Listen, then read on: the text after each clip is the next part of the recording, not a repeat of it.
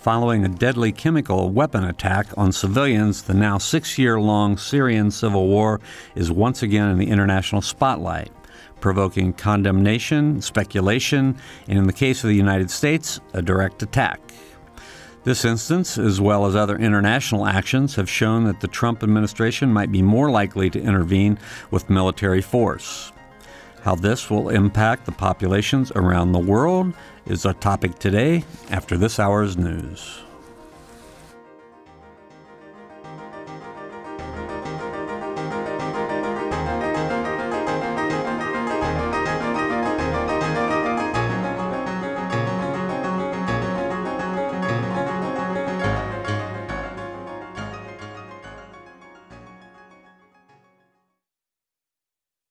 Production support comes from Smithville Fiber, the GigaCity Company, a philanthropic community partner since 1922 and proud supporter of numerous community organizations.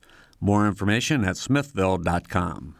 And School of Public Health Bloomington, Public Health Reimagined, addressing 21st century health challenges with a multidisciplinary approach to disease prevention, health promotion, and enhancing quality of life.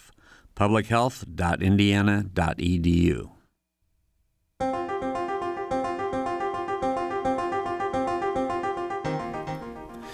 Welcome to Noon Edition. I'm Bob Zaltzberg, editor of the Herald Times, along with WFIU, WTIU News Bureau Chief Sarah Whitmire. Following a deadly chemical attack on civilians, the now 6-year-long Syrian civil war is once again in the international spotlight, provoking condemnation, speculation, and in the case of the United States, a direct attack. There are rising tensions elsewhere in the world with Russia, China, Iran, North Korea, in the Middle East, many places of which already have the potential to turn violent. So today we're going to talk about those issues with four panelists, three in the studio and one who is joining us on the phone. We have Iman Al-Ramadan, who's a lecturer at Indiana University in the School of Global and International Studies. Jamshid Choksi is a professor at IU's School of Global and International Studies. Robert Hall is the president, Robert? Leader of the Grassroots Conservatives here in Bloomington. And also joining us by phone is David Keppel, spokesperson for the Bloomington Peace Action Coalition. You can follow our show on Twitter at Noon Edition, or you can join us on the air by calling in at 812-855-0811 or toll free at 1-877-285-9348. So welcome to all of you.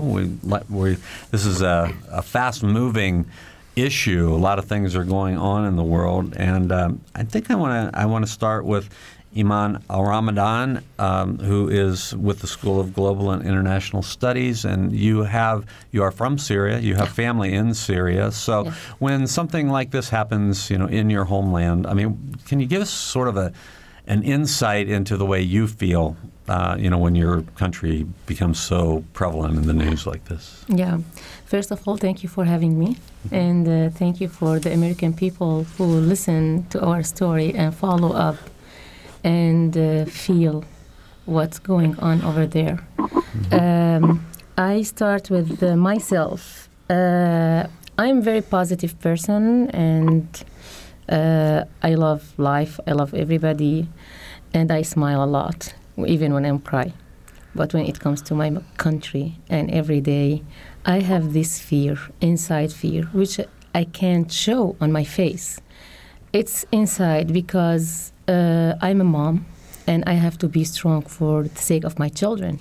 I have to be an example for them. A strong mom should be positive, should be happy, but when they are not around me or anybody around, I cry, and I cry so much because you don't know what's going on over there. Here we follow the news, we follow the media, and all this social media and everything, what's going on, but the pain, when you are in pain and when you feel that you have your mom, your brothers,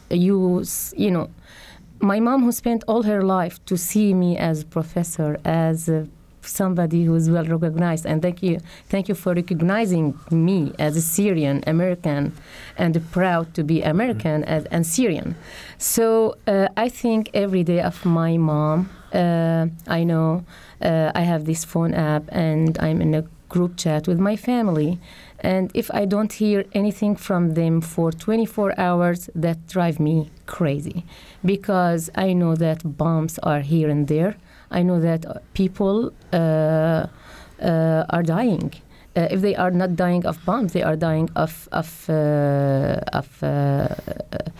hunger. They are dying of stress. They know that today I live this minute, but I don't know next minute what will happen.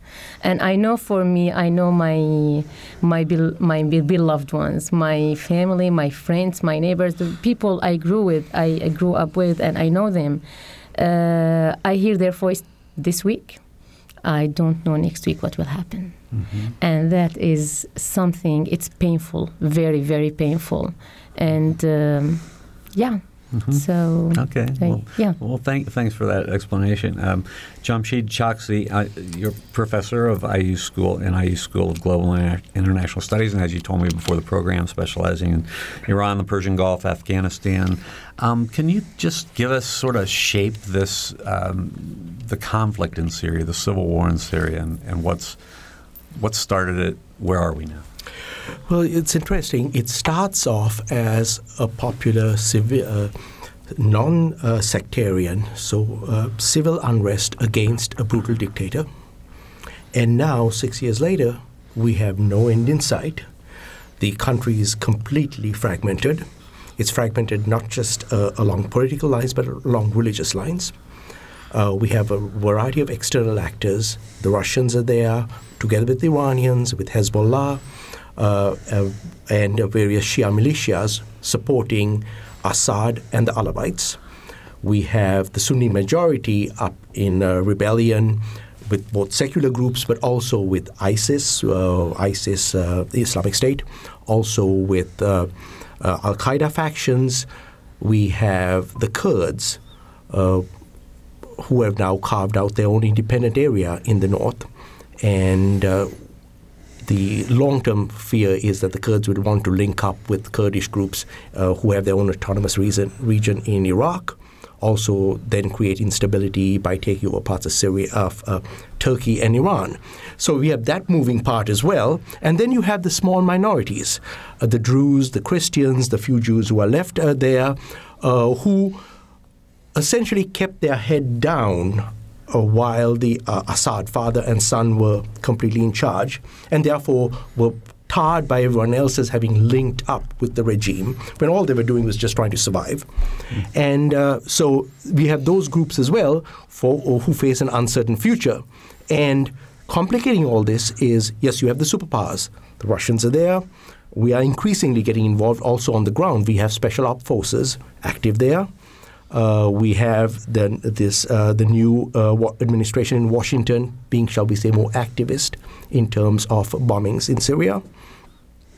But we don't really have any kind of outcome in sight, and think perhaps that goes to Iman's main issue, that is, how will this resolve and how will your family be safe? Very complex. Yeah. That's very complicated. That's the complicated aspect of this, is how do you solve this? For one, it's clear, that however, whatever solution, Assad has to be moved off in some fashion, though it seems unlikely that the Russians or the Iranians are willing to. Though recently, when the U.S. Secretary of State was meeting with the Russian foreign minister, the Russians indicated that they were not banking on, or shall we, how did they phrase it? They said they're not placing all their bets on a single personality. So there may be a way to sort of move Assad off the scene. It's hard to have him remain there, given that it's and this is something your listeners may or may not know, is that more than 90% of the deaths in Syria are caused by the regime ultimately, and not even by ISIS. So that's sort of an interesting sort of take there. Right. Well, we have two other guests with us, and both are very active Monroe County citizens. Bob Hall's here in the studio. David Keppel's joining us on the phone. I want to ask Bob Hall first, from your perspective as a member of the leader of the Grassroots Conservatives in the community. What would you like to see President Trump doing in Syria and in these parts of the world? Well, I have mixed feelings about the recent bombing with the Tomahawk missiles, the 59 that were attacking that air base. But it also may stop Assad from using chemical weapons against his own people. If that happens, then it's good. But he did not. President Trump, I'm a big supporter of his, as you know, but he didn't go to Congress and get any authorization. And I'm uncomfortable with us going into other countries without that authorization. So there's another problem that Assad is doing. He's using these barrel bombs against his own people. And innocent civilians and children are being killed. And that's bad. And that has to stop. Maybe by Trump showing some leadership, it will bring people to the table and have possibly some peaceful resolution. He's getting the attention of the Russians. They've been in there, too, messing things up. But maybe now over 6 years, nothing happened. Maybe now, with Trump taking some action, it'll get people together. Mm-hmm. That's what I'm hoping for. Mm-hmm. We can be the leader in the world on issues like this. Over the last 6 years, I don't think we were. I mean, President Obama drew red lines and let Syria cross them, but I don't think Trump will do that. So I'm hopeful that what he's doing will help, but I'd like to see Congress give some authorization. Mm-hmm. And let me get David Keppel on real quickly, because David I think you probably have a different perspective from Bob Halls as a member of the Bloomington Peace Action Coalition. How do you view all this? Well, thank you very much for having me, Bob. Yes, Bloomington Peace Action Coalition believes that war is not the answer here. I want to acknowledge, I think all the panelists have said good things so far. First of all, the enormous pain that Iman expressed. My heart goes out, and I think it's unconscionable that our current administration has demonized Muslims and doesn't understand our common humanity and has turned away refugees. I think Professor Choksi made a very important point about outside actors and the effect they are having in prolonging this tragic civil war.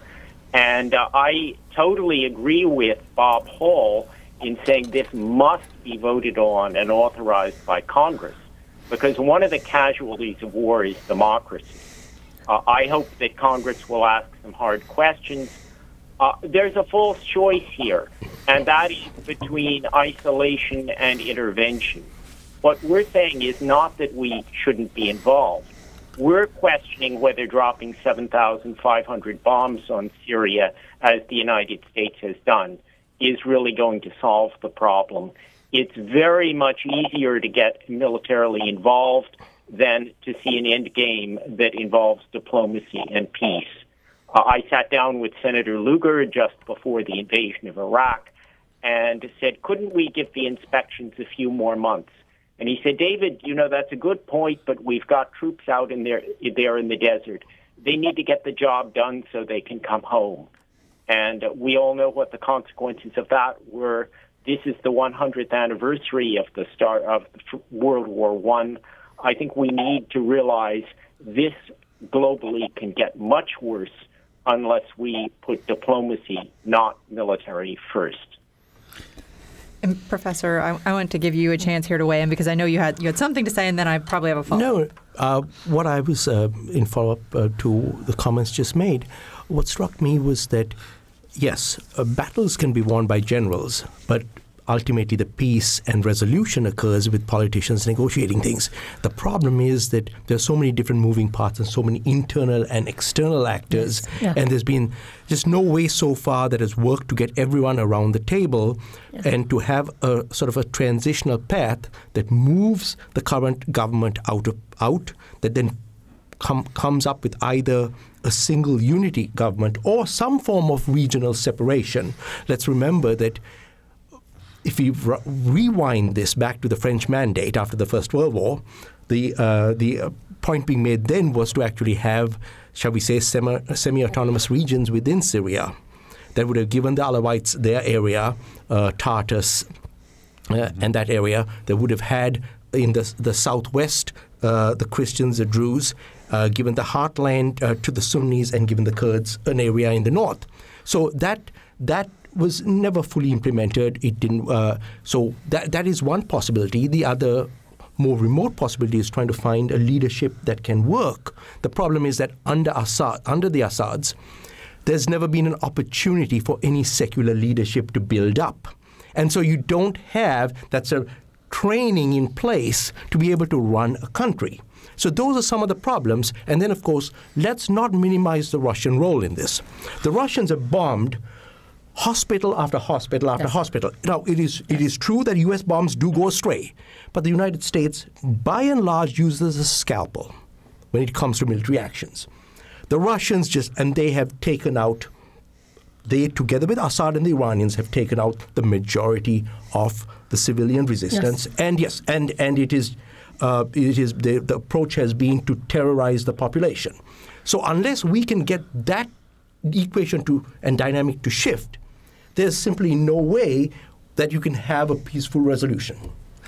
Why is it that Russia and now us, why is it that these superpowers why did they originally get involved in Syria? Well, Russia has a direct stake. Syria has been a Russian client. The Russians have had a naval base on the Mediterranean. And now more than ever at Tartus. And so now more than ever with the Russians reasserting themselves in Eastern Europe and coming through the Black Sea, the base on the Eastern Mediterranean gives them perfect projection point. So the Russians are there. For Iran, it's important because the Iranians have used Syria as the supply line for Hamas and Hezbollah. So for the Iranians, also retaining Syria as a client state, again, works well. So it's trying to untangle that. So in that mix, the U.S. is a distant player. The EU are also distant players. And that's why the Russians are there. That's why the Iranians are there. They're essentially trying to maintain their turf. There's one other group I think that should be mentioned, and that is the Gulf Emirates and the Saudis, who have been supporting the Sunni Muslims as part of an attempt by Saudi Arabia to keep Iran at bay, in other words, to prevent Iran from reasserting itself in the Persian Gulf region after the nuclear negotiations. So it's also become a power play between Sunnis and Shia, between Saudi Arabia and Iran, between Iran and its greater ally, the Russians, and Saudi Arabia and its greater ally, the United States. I'm going to give our phone numbers in case you want to join us on the program. If you have a question or a comment, we're at 812-855-0811 or 1-877-285-9348. You can also follow us on at Noon Edition. I want to follow up on just something you said. You said normally when we go in, it's like using a scalpel, which I think is incredibly relevant considering yesterday they dropped this Moab bomb, which does not at all seem like a scalpel. Does that signal a change in how we are fighting now? I mean, what's going on? I would like to hear from the other panelists, but I think it does. Not just what happened in Afghanistan, but what also happened in Syria. We launched 59 Tomahawk missiles. Yeah. We didn't. Just half a dozen would have taken care of what we needed to do. The net result is, of course, let's keep in mind when I say scalpel, I don't just mean munitions. Even in the bombing in Syria, we did, perhaps correctly, perhaps incorrectly, we notified the Russians. In other words, there were no civilian casualties. In fact, there were no military casualties either. Then the Syrians were able to get out. The Iranians got out. The Russians got out. In other words, we don't like to shed blood unnecessarily, and that's one great thing about the United States. Yeah. Okay. So you're right. So what we took out was Assad's means to deliver chemical weapons in terms of the aircraft. We did not, however, and I fault the military. I understand the reasons why they didn't do so. We did not take out the chemical weapons storage areas. The precursor materials, we didn't do that because one of them is an alcohol that could have sprayed all over the place. They didn't want it to spread. Yeah, exactly. Yeah. They didn't want it to spread. And the reasons make sense, but of course the precursor chemicals are still there.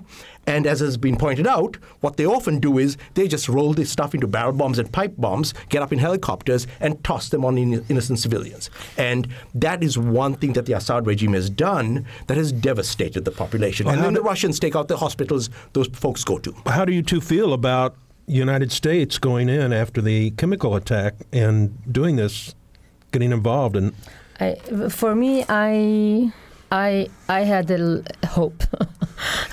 Even, you know, people maybe they will wonder why I say that, because it's a reaction. It's a warning. Please hear the red line is here. They are civilians. They are not numbers. They are human beings. So that for me, if I take it from the human side, as a mother, I have 9 years old, I have 14 years old. I imagine every day, if I'm there, I'll be one of those people. So that's why for me, I really. The way, even the approval of Congress, without approval of Congress, or what was approval, it's something done. Mm-hmm. We've been waiting for 6 years. Yeah, I know, and we don't want the war. I know, David. We need the peace, but it's been 6 years. How long do we have to wait? David, go ahead. Yes, right. Well, I want to come back to, I think, Sarah's very important point about the use of the massive bomb yesterday, the GBU-43. That is a bomb that is so powerful, it couldn't even be dropped by an ordinary aircraft. It had to be dropped by a cargo plane. It is the conventional equivalent of a nuclear weapon. Yeah. And this brings us back to the global context, to the fact this is the 100th anniversary of the start of the First World War. China just warned earlier today that there are storm clouds over the Korean Peninsula. We have deteriorating strategic relations with Russia. I absolutely share the horror at the Syrian regime. I am extremely skeptical about President Putin. But one thing that our great diplomat George Kennan did in the 1940s was he was able. He said, this isn't for moral reasons. This is for practical reasons. You have to be able to see the thing from the other side's point of view, or you're going to have a catastrophe. And we have to understand how this looks to China, we have to understand how this looks to Russia, and we have to engage in risk reduction, including, even as unimaginable as it may seem, we could stumble back into strategic arms race with very serious risk of a nuclear war. So for ultimately, for moral reasons, we have to be able to think about this realistically in a global context and put diplomacy, not bombs, first. Yeah. All right, we're going to have to take a short break. We're talking about all the strife throughout the world in the last few weeks. And of course, it's been going on for years and decades and centuries and generations. But we've had a few activities in the last week that we're really talking about today. If you want to join us on the program, 812-855-0811 or 1-877-285-9348. And you can follow us on Twitter at Noon Edition. We'll be right back.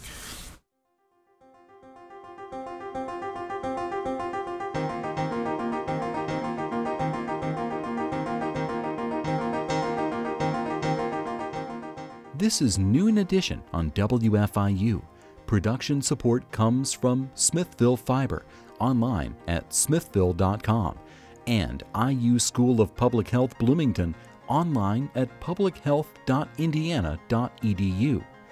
WFIU News covers South Central Indiana and the state each day. You can read news throughout the day as it's posted on our website at wfiunews.org. And you can pick up a digest of all the top stories. It's like a newspaper delivered to your inbox each weekday afternoon. It's a free and easy way to stay on top of not only the headlines, but also the in-depth audio, video, and print news stories you can't get anywhere else. Subscribe right now at WFIUnews.org.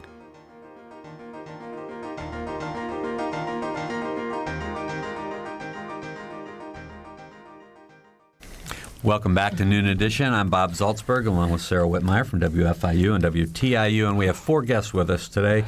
Iman Al-Ramadan is a lecturer at the Indiana University School of Global and International Studies. Jamshid Choksi is professor at the IU School of Global and International Studies. Robert Hall is here in the studio with us. He is the leader of the Grassroots Conservatives. And joining us by phone is David Keppel, spokesperson for the Bloomington Peace Action Coalition. If you want to join us on the program, give us a call at 812-855-0811 here in Bloomington, or 1-877-285-9348 outside the Bloomington calling area. You can also join us by following us on Twitter at Noon Edition. Bob Hall had something he wanted to say before we went to break. Yes, it's about that huge bomb that was dropped in Afghanistan. It was on the border where there are a lot of tunnels that are being used by the terrorists, and it was very targeted.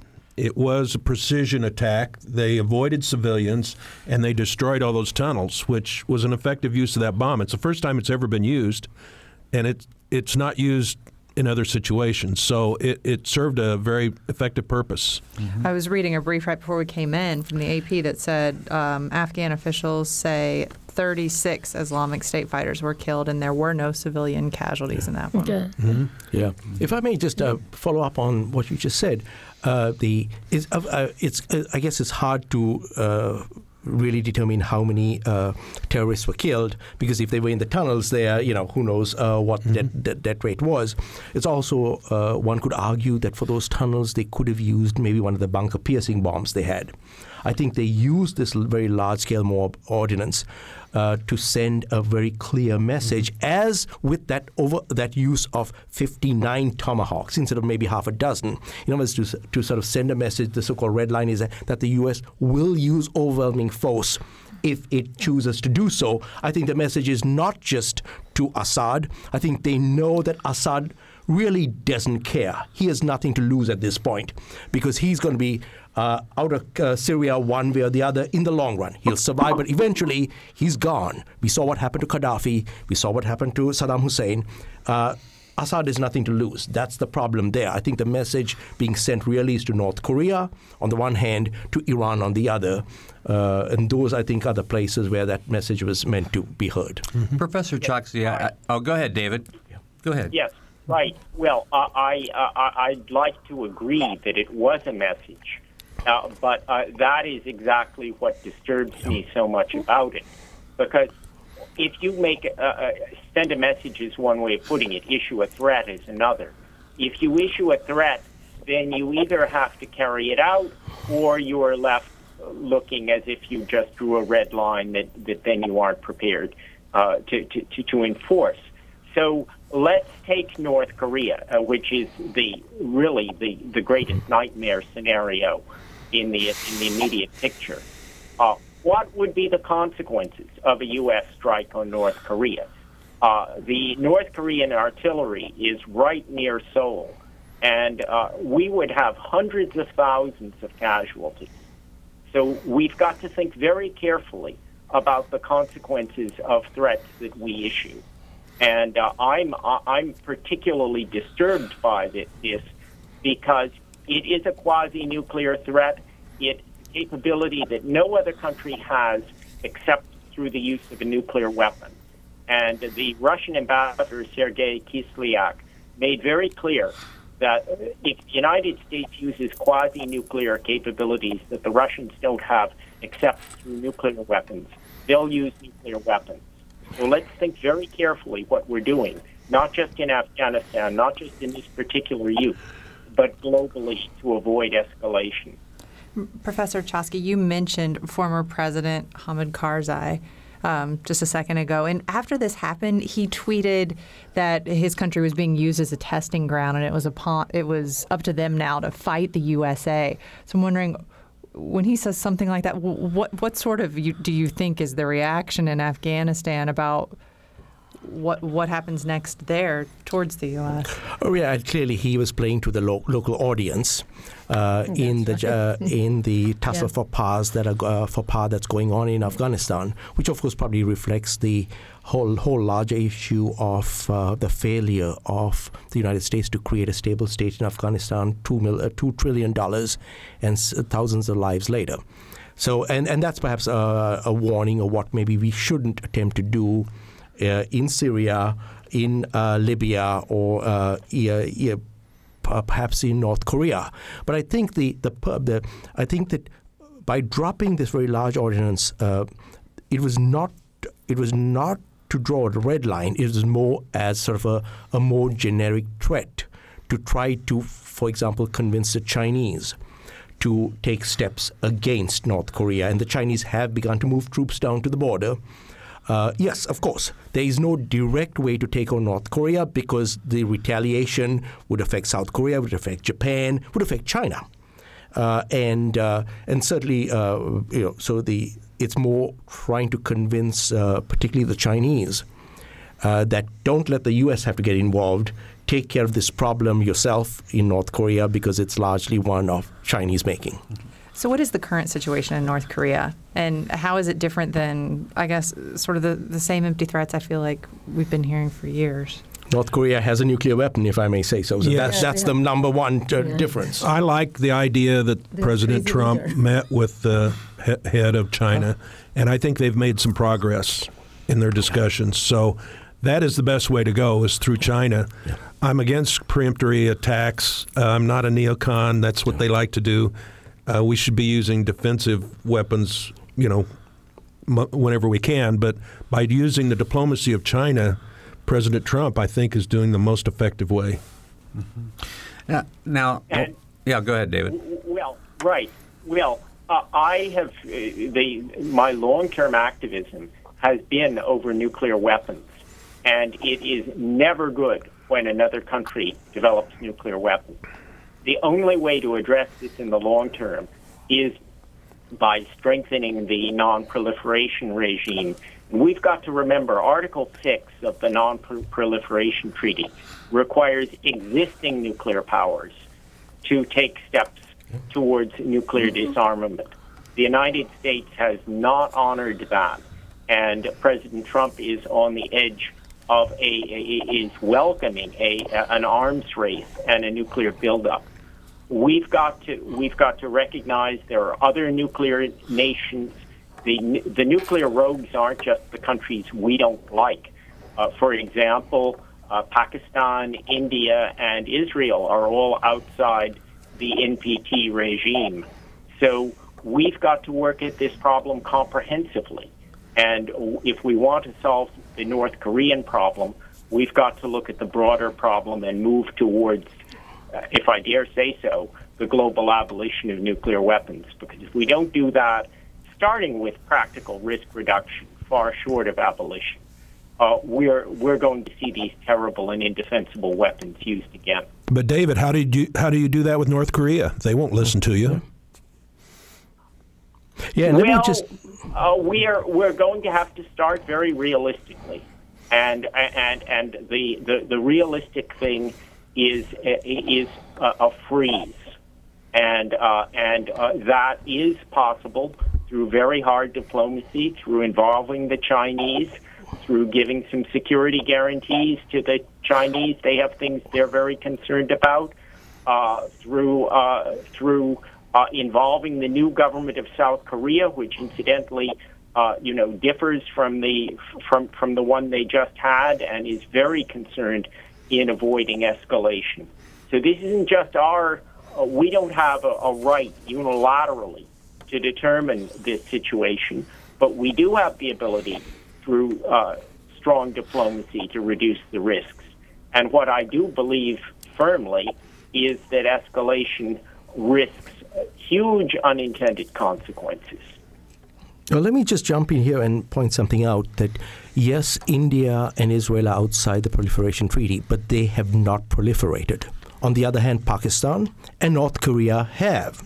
So, and that's been amply documented. But also let's keep in mind that the other great proliferators have been the Russians and the Chinese. And so it's that link particularly between China, North Korea, Pakistan, and Iran that created the whole Iranian nuclear problem and created the North Korean nuclear problem. Okay, so let's keep that in mind. So yes, you know, we can work towards, and I fully applaud this. I mean, nuclear weapons really serve no ultimate real function. But we are faced with the reality that many of the existing nuclear powers have spread that technology around. And so right now it's come down to North Korea being actually having these weapons and threatening to use them. That's the problem. Our phone numbers again, 812-855-0811 in Bloomington, 1-877-285-9348 outside of the local area, and follow us on Twitter at Noon Edition. I'd like to take a step back and ask sort of a historical question. You know, this area has been a very difficult area for diplomacy. There have been wars, conflicts for, you know, generations basically. But I just want to go back about 30 years when the Soviet Union went into Afghanistan. And I've always thought, you know, I remember thinking at the time as, you know, sort of a citizen of the U.S., the Soviet Union, you know, we in the U.S. heard Soviet Union they shouldn't have gone in there. They're going to be in a mess. They're never going to get out of Afghanistan. You can't win a war in Afghanistan. And then we went into Afghanistan. Can you, Professor, can you sort of explain to me, do we not learn from history? What? Well, yeah, it said that no one has ruled Afghanistan. That's actually not correct. Even Alexander had problems, but the only country that's been able to rule Afghanistan historically is Iran, the Persian Empire. Afghanistan has long been part of the great Iranian world. So Afghanistan can be ruled, but yes, the Soviets went in.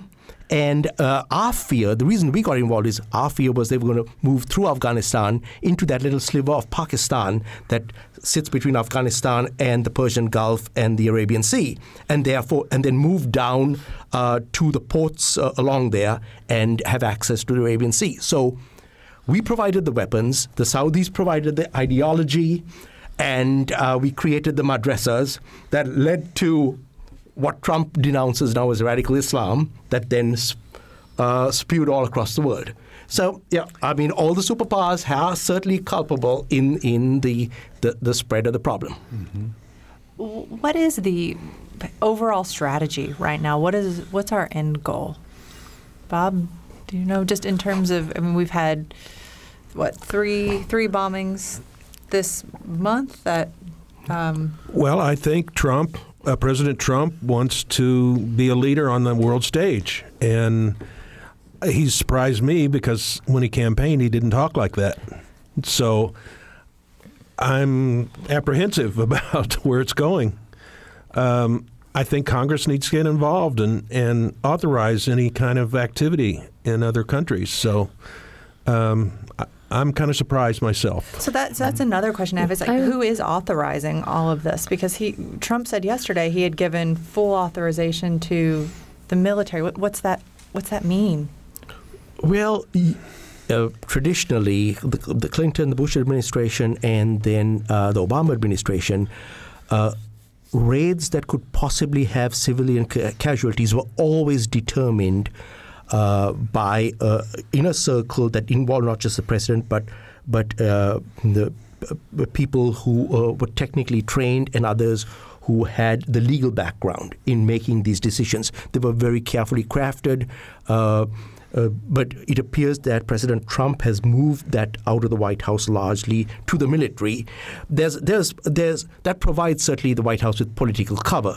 If there are civilian deaths, then it's the military to blame. The problem is that one does usually want civilian oversight of militaries. So that's the other casualty. In terms of endgame, I'm sure Iman would agree that endgame for Syria would be to come up with some resolution where Syria returns to normalcy, where there's safety, there's water. Where there's water, food, medical services, where where a viable non-dictatorial government can exist. That would certainly be the hope, the long-term goal. The question is, how does one get there, particularly since whether it's been the Russians, the Soviets before them, or the United States, we've not really been successful in nation building, shall we say, since the Korean War. Since then, it really hasn't proved to be a success. Afghanistan, now Iraq is still in chaos, and Libya is spinning out of control as well. So. I always have question. What is a long-term government strategy in the future? We don't know what will happen. You know, we had this help. We say warning the Syrian the fighting and everything by this attack after the chemical weapon. And now we say what's next. And I agree with everybody. I think Bob, he really suggested something that we care about the civilians. Yeah.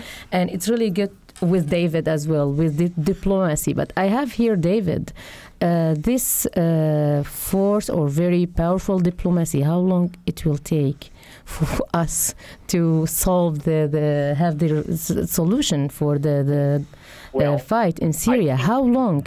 Right. Well. Let me respond to that.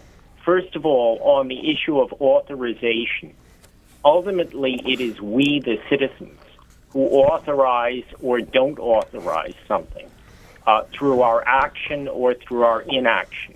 Yeah. So if citizens care, we need to pick up the phone, we need to call our senators, we need to call our representative, we need to email President Trump.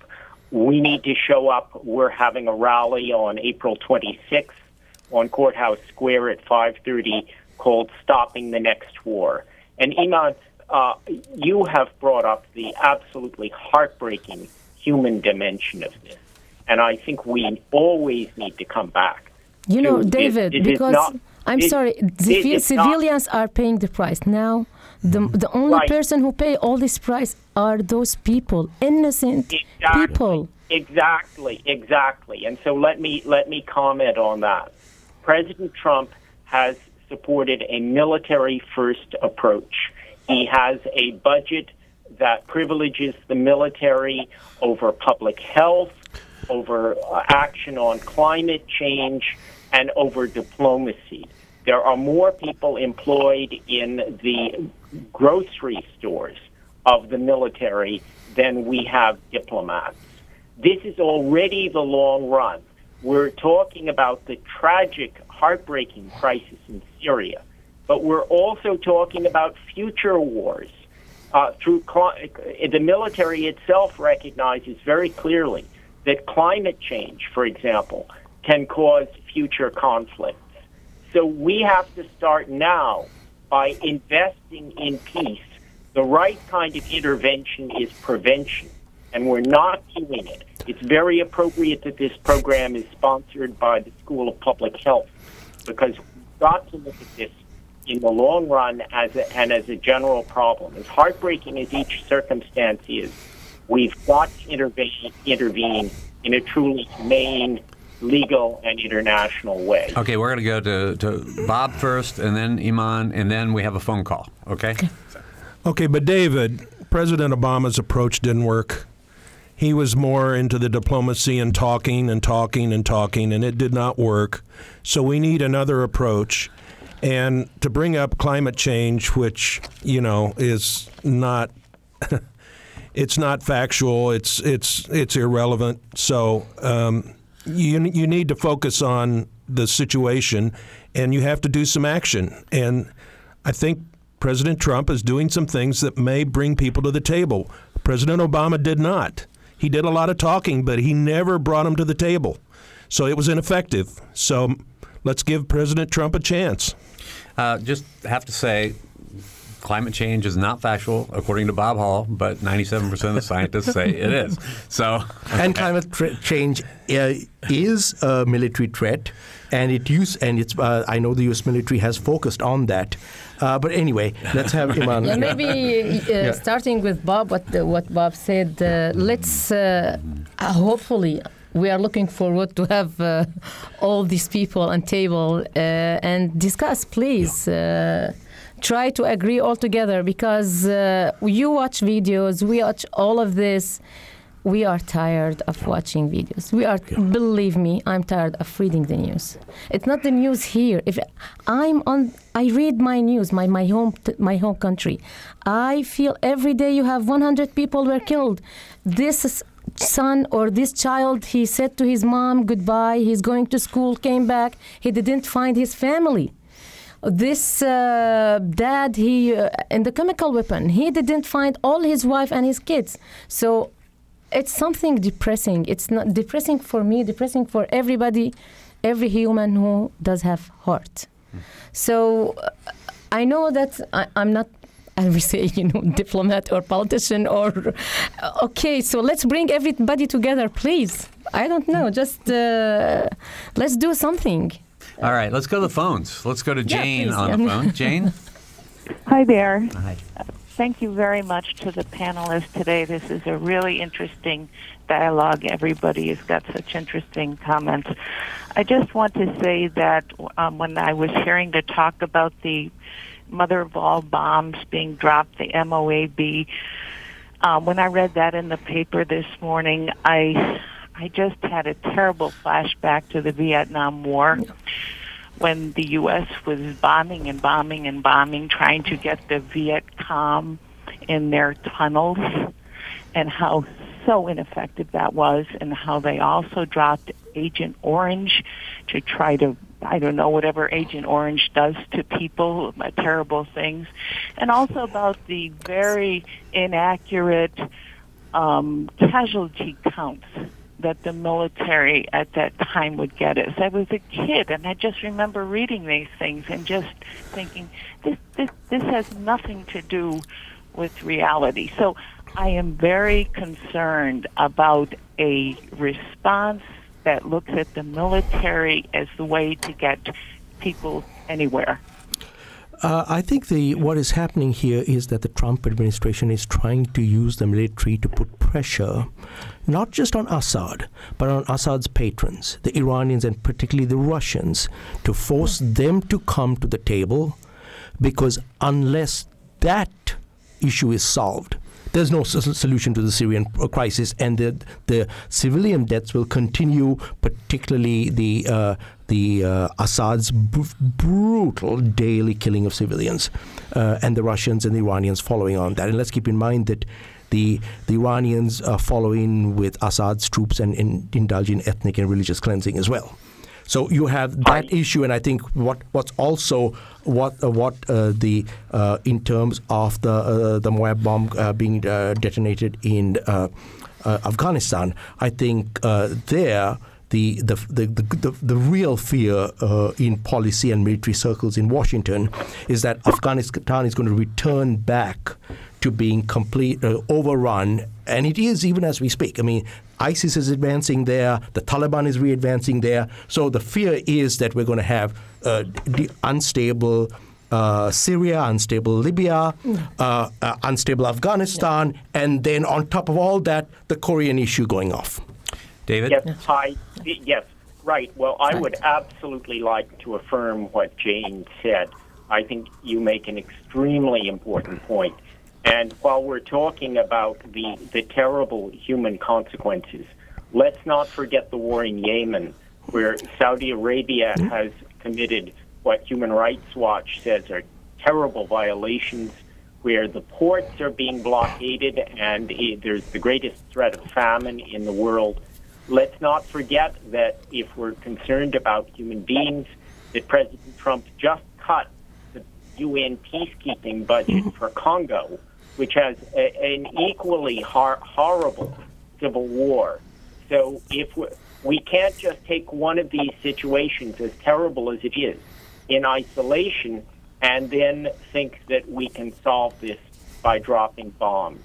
It's just too complex, and the unintended consequences are unacceptable. David is absolutely correct when he says that you cannot take these in isolation, because we have these proxy wars occurring in Syria, in Afghanistan, and yes, in Yemen. In Yemen, the conflict used to be between the Shia groups and the Sunni groups. It was a domestic conflict.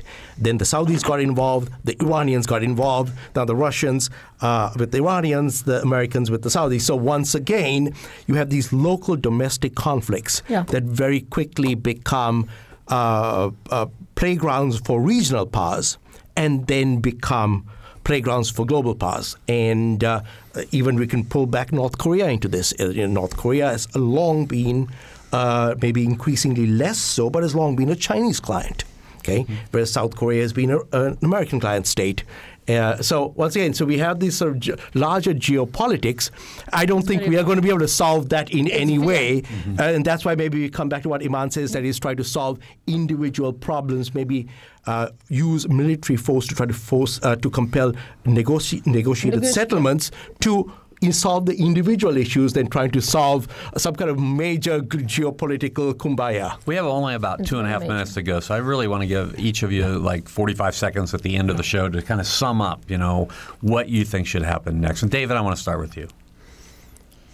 Well, let's start with each of us listening to this show, because we are the power. That's right. We have to speak up. We have to contact our members of Congress. And we have to insist on putting diplomacy and peace first and addressing real human needs and not forgetting the terrible unintended consequences of even the best laid plans. This is not a game. This is a tragedy. All right. Thank you. Bob Hall? Well, part of... I mean, we haven't even talked about Iraq, where things were peaceful and we pulled all of our soldiers out, and then... there's a vacuum that was created, and now we're putting people back in. So if we'd had a retaining force there, we might not have the problem we have now. But, I mean, I don't like to have our soldiers over there. I mean, should we pull them out of Afghanistan? I mean, you've got to have a balance. And you also have to get the people to look at peace. I mean, even in your country, you don't want more refugees. You want people to be able to go back to your own country in safety. People, people. So we need to create a safe place for people to live. Yeah. All right, Iman? Yeah, I got to the point. We don't need more refugees. And some people, they can't leave the country. They can't afford leaving the country. So think about those people. Mm-hmm. That I'm hopeful, and always we are waiting. And we are hopeful that we will get this balance, global balance, and all this mess in the world. And let's start with maybe step by step. Mm-hmm. And let's start with those poor people who suffer and at least try to fly zone. Mm-hmm. Jamshid, 30 seconds. Yeah, okay, I agree with David that, yes, soft power should not be underestimated. The State Department is gutted, and that is a problem. I do agree with Robert that once we are involved, we cannot walk away. We have to stay the duration. We need to understand that. And I agree with Iman that, yes, you have to solve things locally so that the immediate problems, immediate crises can be held at bay. All right. We are out of time. I want to thank our guests, Iman Al-Ramadan, Jamshid Choksi, Robert Hall, David Keppel, and Ryan D. Batista, our producer, engineer Mike Pashkash, and Sarah Whitmire. I'm Bob Zaltzberg. Thanks for listening. Thank you.